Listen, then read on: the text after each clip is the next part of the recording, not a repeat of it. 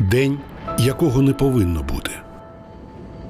На Радіопромінь голоси війни, голоси життя, голоси нашої перемоги. Тетяна Власова. «Танцюй, моя пташко». Просто посеред села.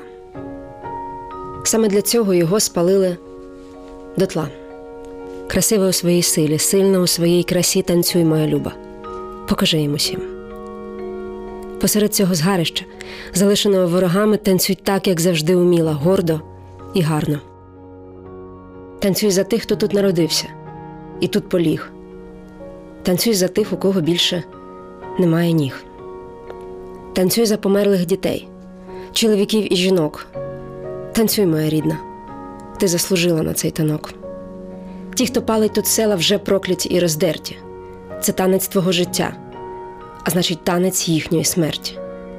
Тож хай під твоїми ногами виростає нова трава. Хай тут будуть нові посіви і нові жнива.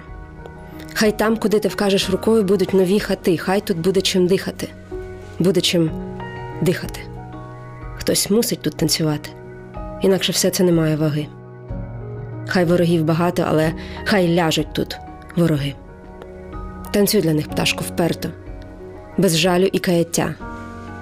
Бо це танець їхньої смерті. Бо це танець твого життя. День, якого не повинно бути. Поезія темних часів на Радіопромінь.